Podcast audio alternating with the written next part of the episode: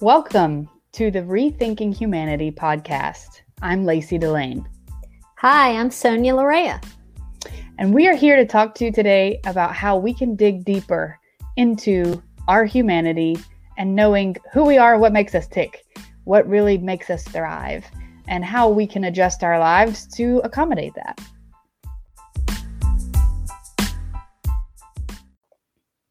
Yes, we're excited about being here today and sharing our thoughts and ideas with you. So, thanks for listening. Sonia, um, tell me uh, a little bit about you.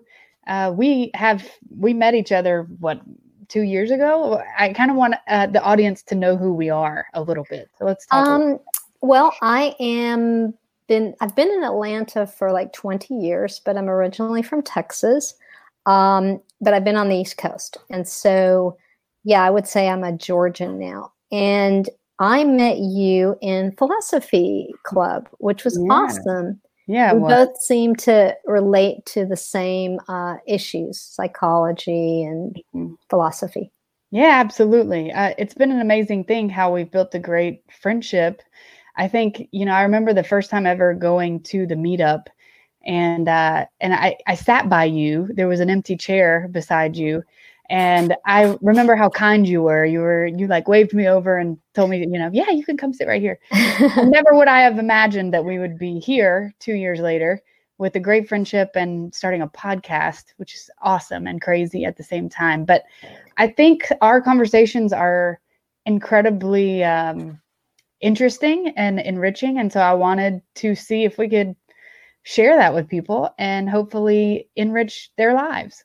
Absolutely. Um, my one of my first memories of meeting you, Lacey, was that we both liked books, and you were going out to the parking lot, and I told you out about a book I was reading called Tribe, and you went and got it, and we both started talking about it, which yeah. actually has a lot to do with humanity, and I think even where we're at today. So Absolutely. I remember that book and listening on audio to that book and us discussing it. So I think there'll be some things from that book that we end up discussing on the podcast.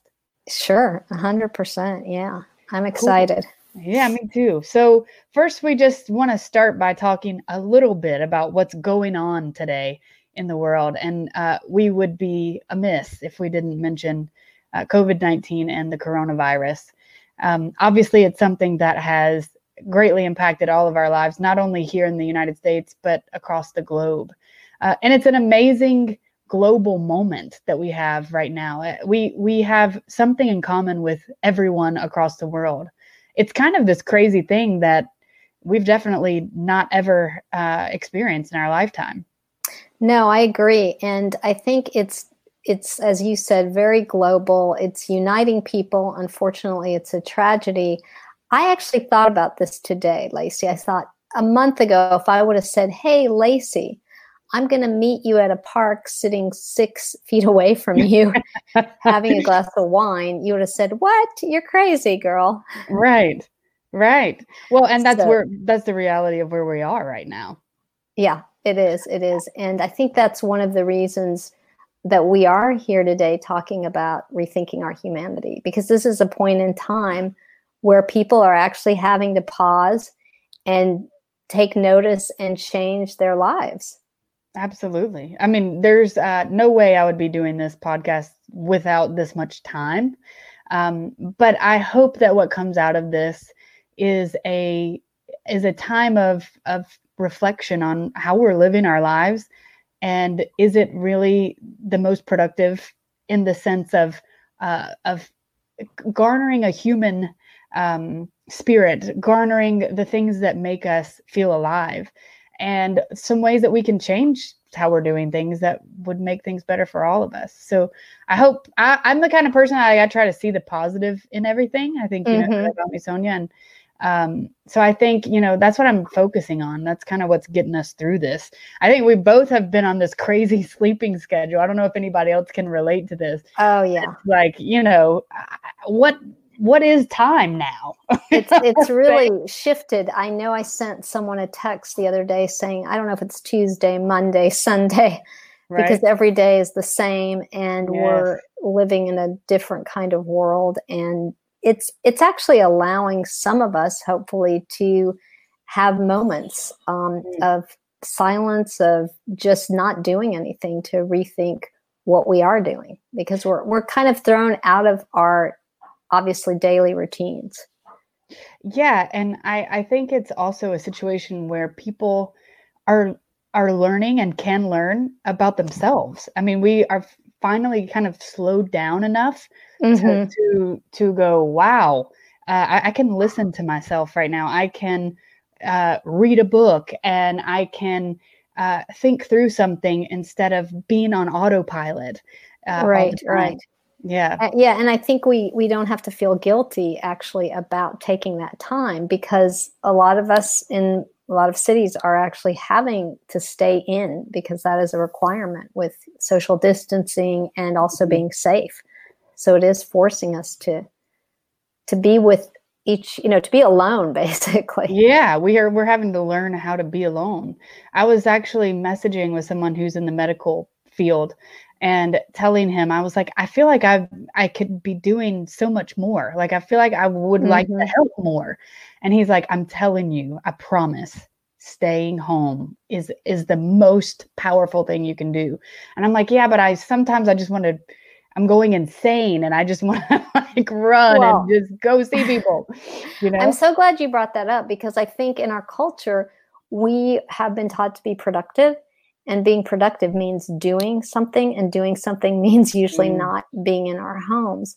That's and so, so we are doing the right thing by obviously um, honoring the you know medical people the nurses and doctors and everyone on the front lines so i think the big message is to stay home if you're in a position that you can stay home.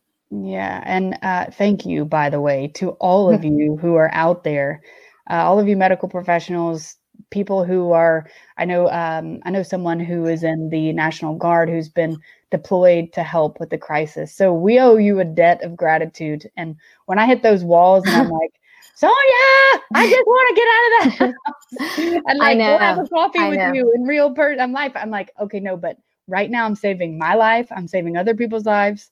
Absolutely. Okay. Yeah. Yes. And they're yes. they're heroes. They're heroes. So we have to keep that in mind that we are, as you said earlier, uh, your friend said, yeah, absolutely. We're doing the right thing by staying in. And speaking of that, speaking of that is there any crazy, crazy things that you've been able to do while you've been quarantined?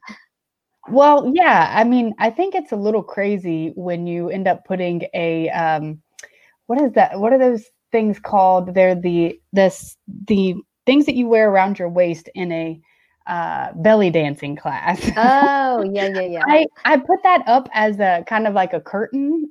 oh, okay. in my apartment because I was like, I was going through all the stuff in my house and I'm like, oh, wait, there's the stuff that I've gotten that I was going to use in other times or like stuff that I was going to hang on the wall. And I'm like, I'm going to finish up doing some of this stuff, you know? And, right. and I'm like, I want to use everything I have in the apartment for good, you know, for a purpose if possible. And I'm like, wait a minute, I think I can use that and, and put it over the window. and I totally did, and it looks great.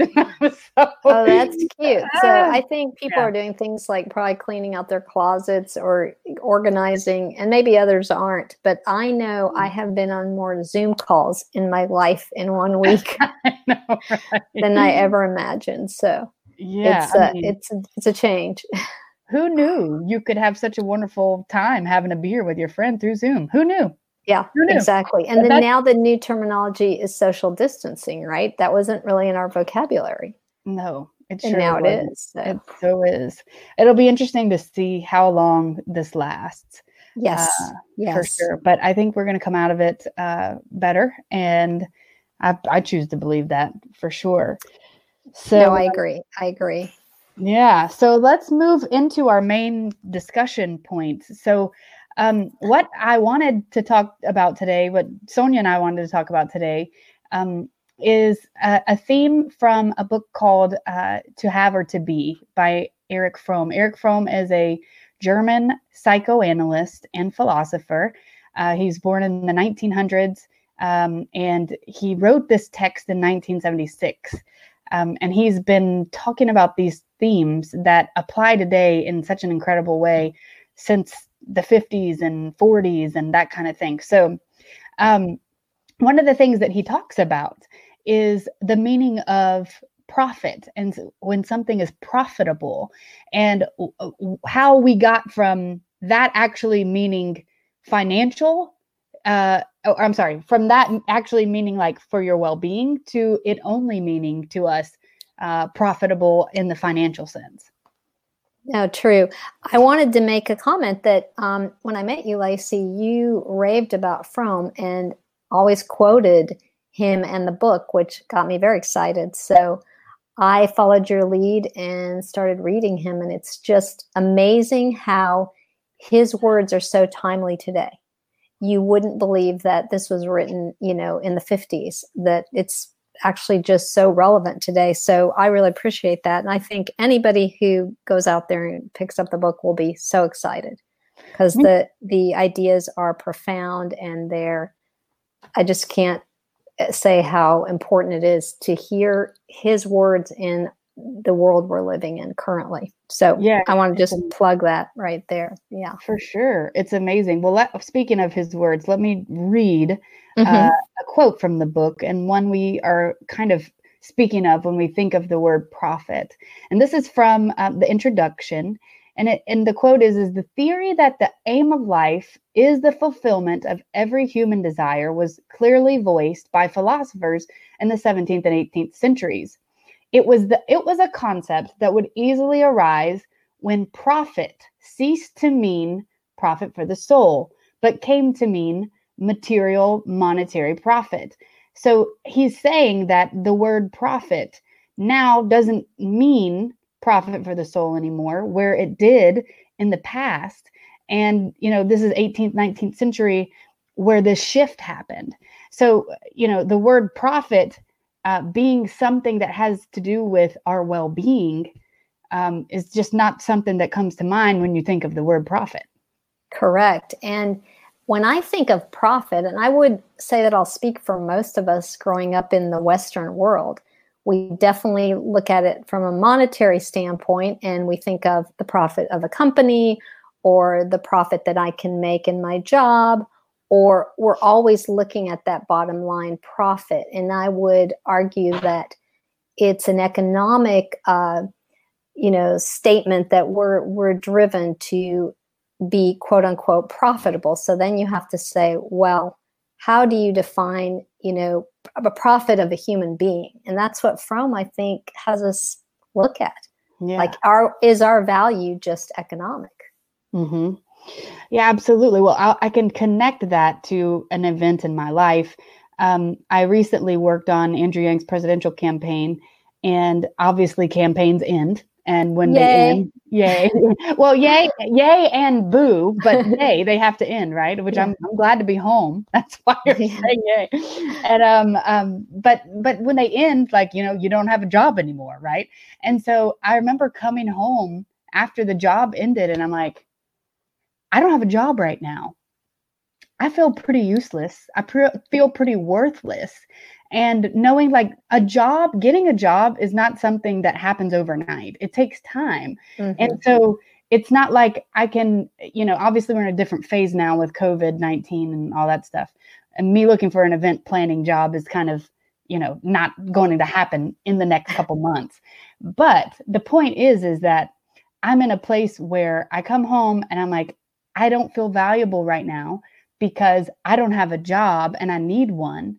And then i'm trying to find that. And but in the midst of that i don't feel valuable at all. And so how do we get from point a to point b? I'm not worth anything the way that we do our system right now mm-hmm. because i don't have a job but i need to get to that point so that i am worth something. And the, and the reality of the whole thing is of course i'm i'm worth something i'm a human being i have other talents other than right. what i would use in the marketplace. And so, you know, the the profitable part of that is just for my own well-being, not having a job might be great, but not necessarily not for the market. I think market. you, yeah, what you're talking about is the market. And I think that's what drives us is the market. And then it just, it, it creates us as these just economic uh, standards. Like, are you, you know, are you being productive? Like Fromm does talk about, like you become part of this bureaucratic machine. Are you producing? What are you doing? And it really takes away the value of being human. I know that I was in sales and I don't want to criticize people in sales. I mean, it can be a great job, but one of the problems in sales is they always look at are you making money for the company? Are you is it profitable? And so it's a never-ending sort of treadmill that you're on. Mm. And I recognized that and so, said, well, you know, where does this end? And to your point, Lacey, then if your well-being is challenged, meaning you're not happy or you're working crazy hours or you're selling something you don't believe in, then you have to take a step back from that. Yeah, and it's much harder to do because it's like, okay, well, you know, I start working with this company and I end up doing sales, and maybe I've never done sales before, and then I get into it and I hate it, and I'm not good at it. But right. guess what? so, it doesn't matter.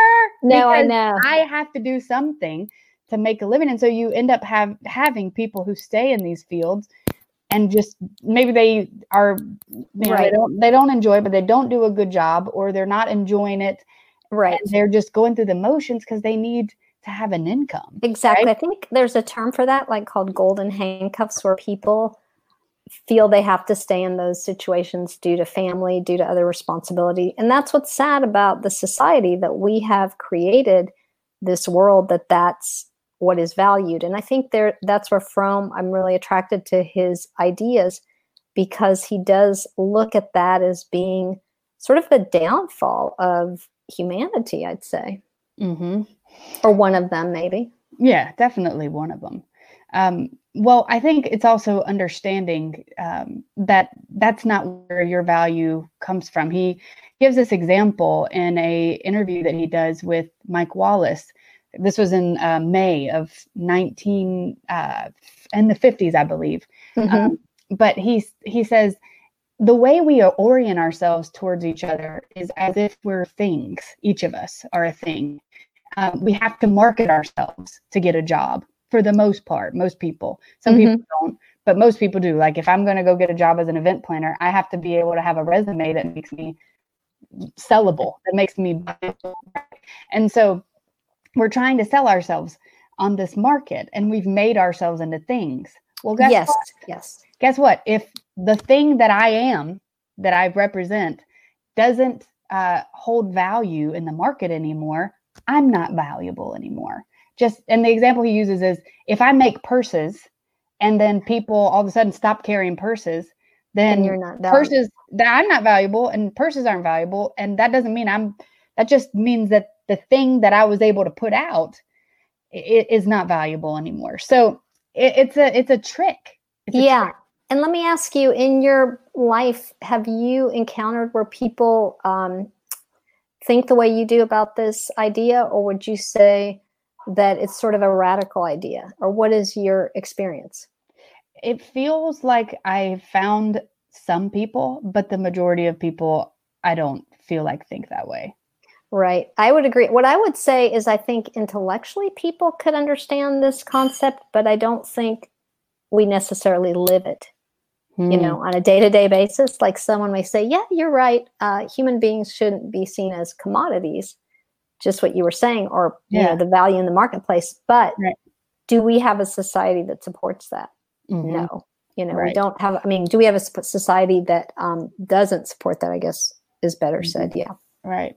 Well, I think it's hard to slow down enough to take the time to even think about that. Mm-hmm. You know, yeah, uh, yeah. I mean, we're so busy. We're so busy.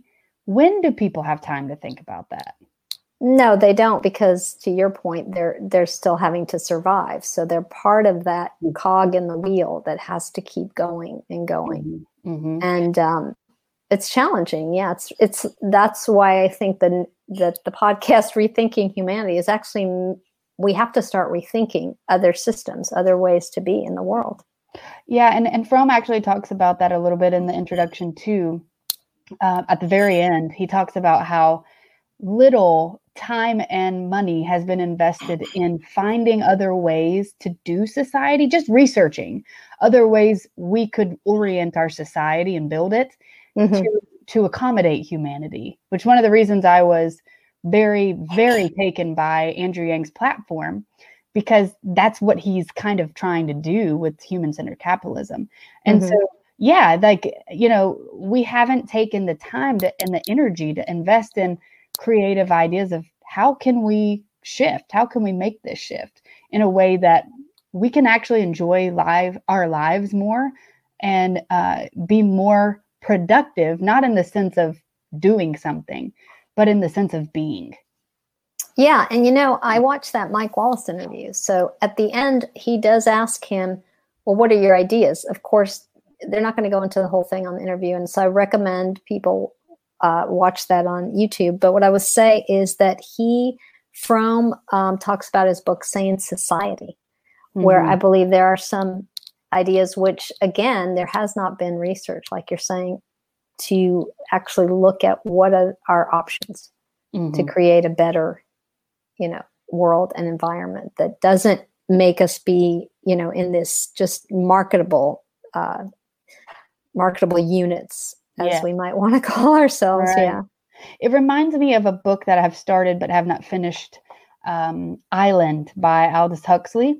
And mm-hmm. it's about uh, his, it's kind of like the antithesis to Brave New World, which is um, the, you know, not, that's a dark future.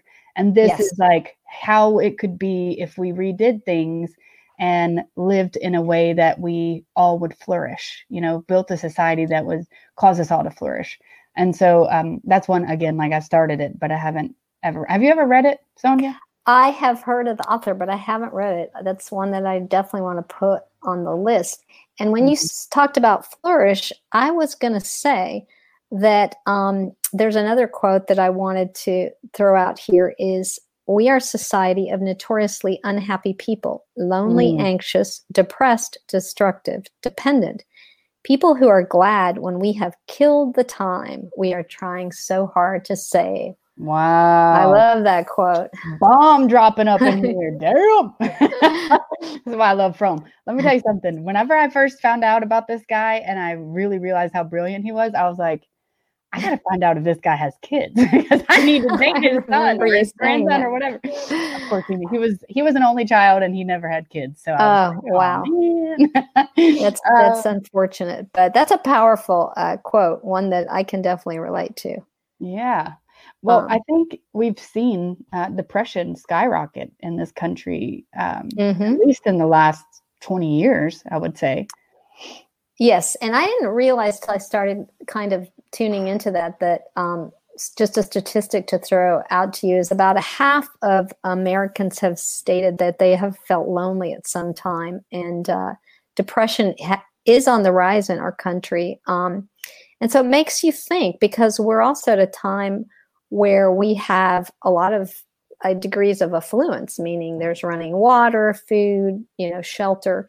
So, what is mm. causing that sense of isolation and loneliness? Mm-hmm. Have you ever had experience of depression or are you kidding me, girl? Come on, you know it. okay. I mean, here's the thing. I think uh, it's it's like a faux pas to to say that, mm-hmm. and there's this stigma. taboo. Right, it's a taboo, and and it's like there's a stigma around mental health and not feeling good. Like we're just supposed to fucking feel good all the damn time. Well, exactly. guess what? That's not reality, especially no. the way we're living no. our lives now. And I think if we can wake up to that fact, we can start. That's the first step to getting to the place where we go, you know, we don't have to live like this. We can mm-hmm. build this society. We can build the rules of capitalism. We can build uh, the way we, the, our culture in a way that like it accommodates us. Because at the end of the day, what is it all about? Is it exactly. about the money or is exactly. it about the humanity? True. I think that's that's a very good point. Um, I would say that a lot of us feel isolated, even individuals who have quote unquote on externally active lives because we are so we've been sort of in this world where we're taught to be independent. So we have this illusion that we're not dependent on one another where really mm. we are. So true. So you know, we're true. so interdependent. And I think this crisis is showing us that, that what happens on the other side of the world is going to affect us. Yes. And we really need to look at that. And, and also, um, I would throw out another term here that I think is powerful. It's social capital. Hmm. Uh, I think we don't recognize how important it is to have support systems, whether it's friends, family, Mm. organizations, and that's been lost through you know, well, through our uh, evolution, which is interesting. Um, Yeah. It reminds me of Tribe, how Mhm. from the book he, they talk about how he's there's many uh, soldiers that come home from war and then they don't want to be home. They miss right. they miss and we're like, "What?"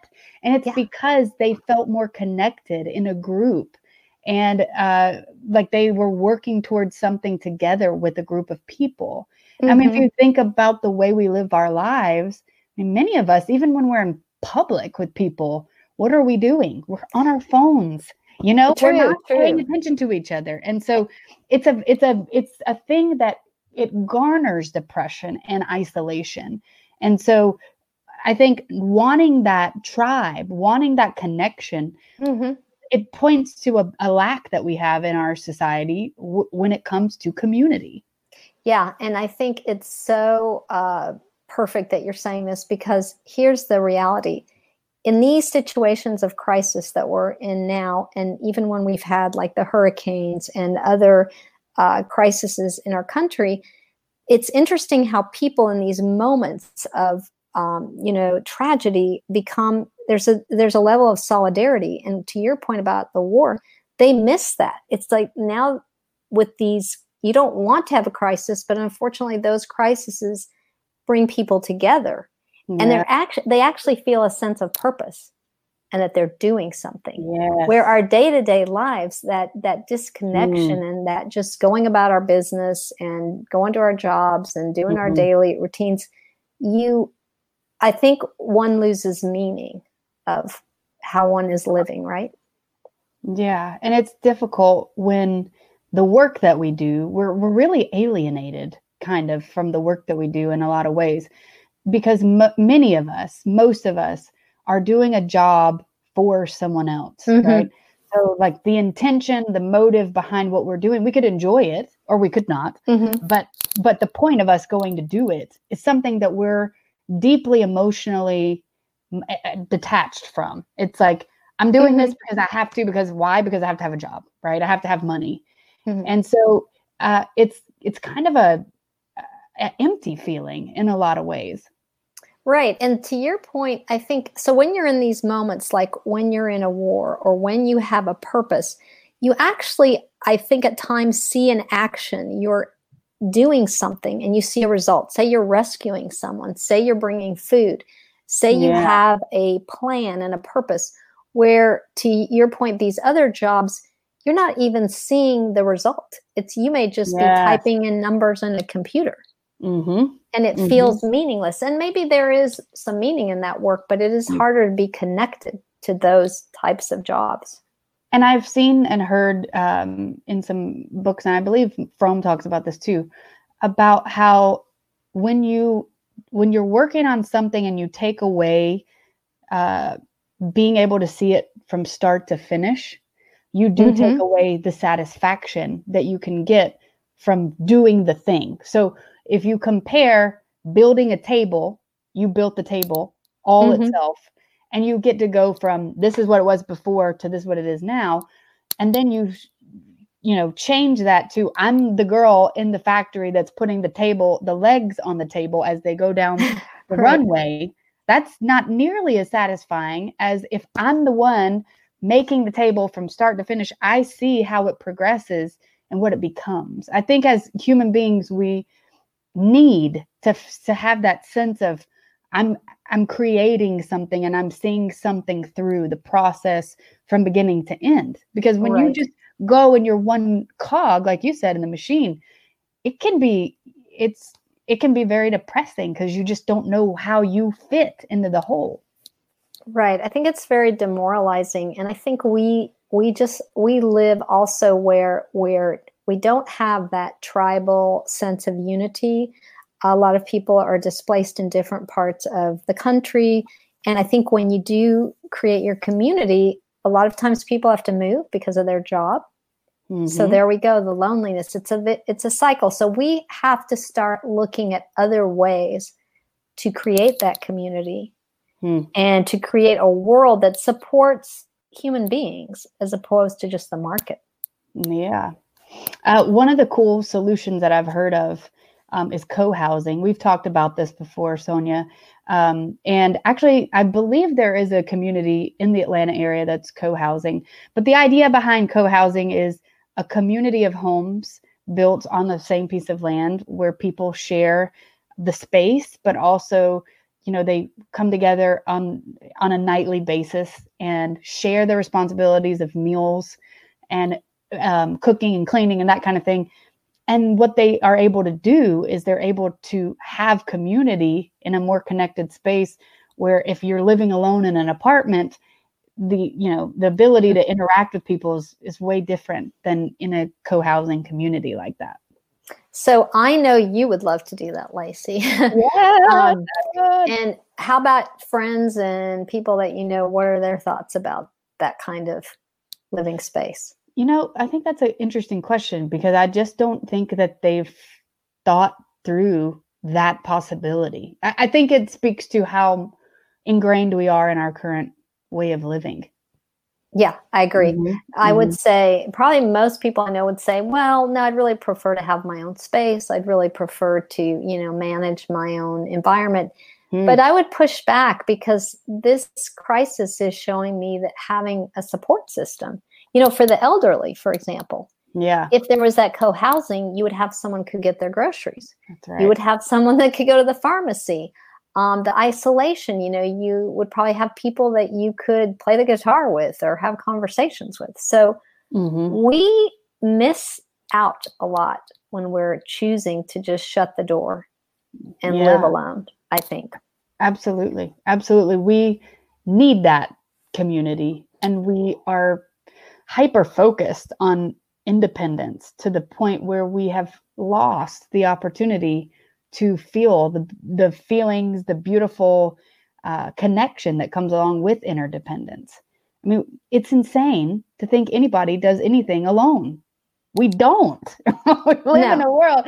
I mean, what I do affects you, and it affects the next guy. But somehow we we don't think that. No, I know. I think it's just that we sort of have lived in this bubble and assume that these things magically appear the goods we have, the services we have. And to your point, and like I said, this, the COVID 19 is showing us that is not the case. I do think it's going to be an opportunity for us to shift our thinking. Mm-hmm. And I, I'm not sure how that's all going to come about, but I believe that we are empowered actually to to start making those changes. And that's one of the reasons i'm excited about talking to you on this podcast. Yeah me too. This has been really fun and um wow like even much more fun than i than i thought it was going to be it was great. Yeah, i would love to hear what other people think. Uh, i would love to hear their comments or challenges or hey i agree with you or no i think you guys are crazy or whatever. It would just be cool to get feedback from the general public, you know? Yeah, absolutely. Guys, if you're listening to this, um, you can, through our um, Anchor platform, you can go in and do a voice comment and leave a voice comment for us. And what's cool is we can play it during the show and we'll um, use that in our next episode and just kind of chat with um, with each other around your ideas we love ideas and hearing from other people. That's why we met in a uh, philosophy meetup group. And it's crazy how uh, different everybody is in the group. It makes it a lot of fun. Um, so we love hearing, give us the pushback, you know, give us the, uh, uh we disagree because we love that. But most yeah. of all, we, we, we love hearing from you.